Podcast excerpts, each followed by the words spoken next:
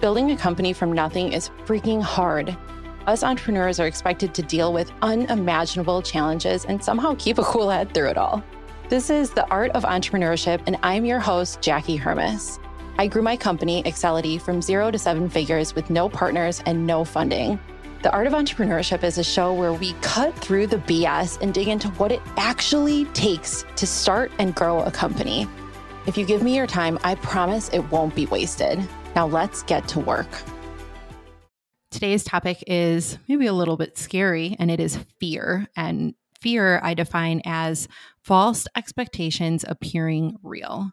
My business coach told me that definition maybe like five or so years ago, and it is so dang true. I have thought about it over and over again in my life as I approach and try to overcome every new challenge.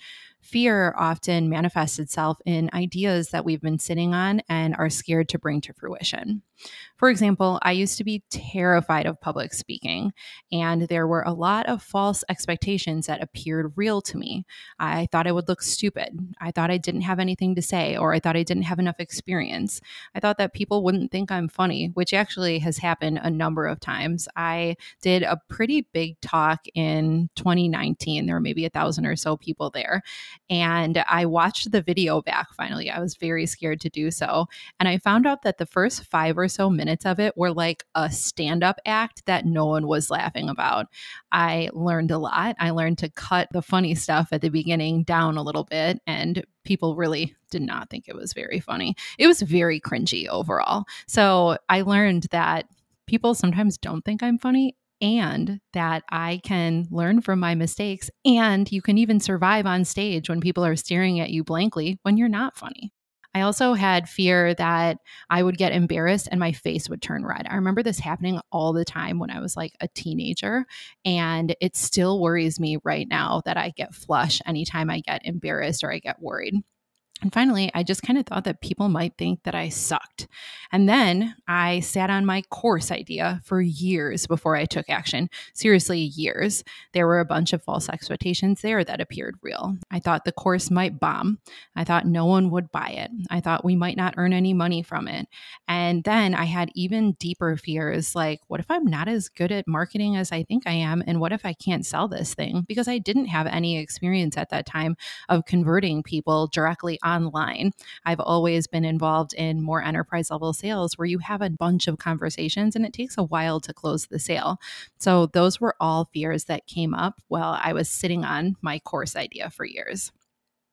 And then I sat on the idea for this podcast for years before I took action. I only finally started the podcast because I felt so late to the game that I thought I might miss the boat or the wave of podcasts being so popular it took me forever, forever to prep to release this thing. I actually signed the production contract in early 2021. It might have been like February or March. And then I didn't release the first episode until September of 2021.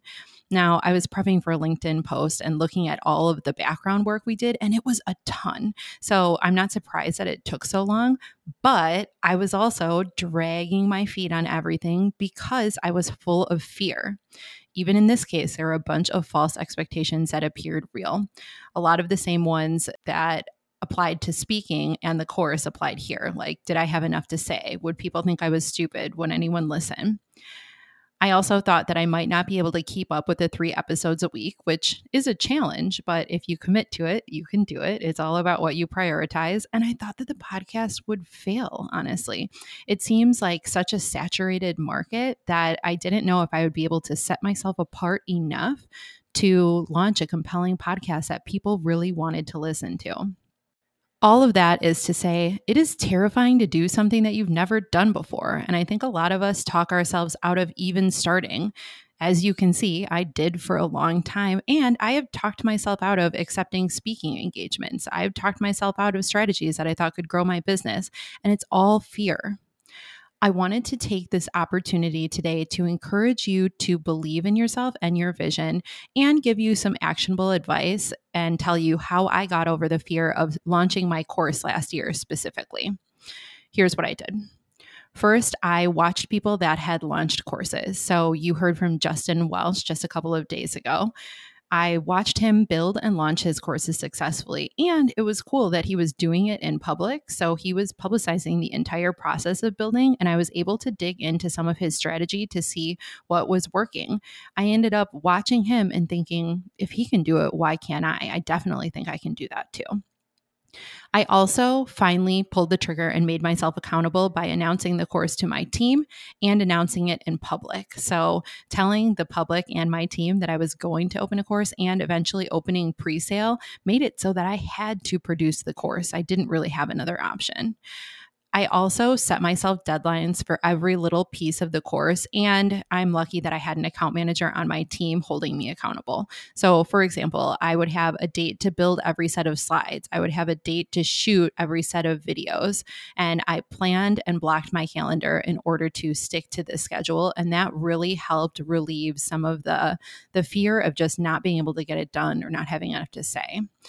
One thing that I know about myself is that I will not miss a deadline for something that I'm working on when it's out in public and when people are counting on me. So I set up a system that got me from concept to launch. A lot of times, getting over the fear is just finally deciding to do the thing, saying, Yes, I'm going to do it, telling other people about it, and then taking the action.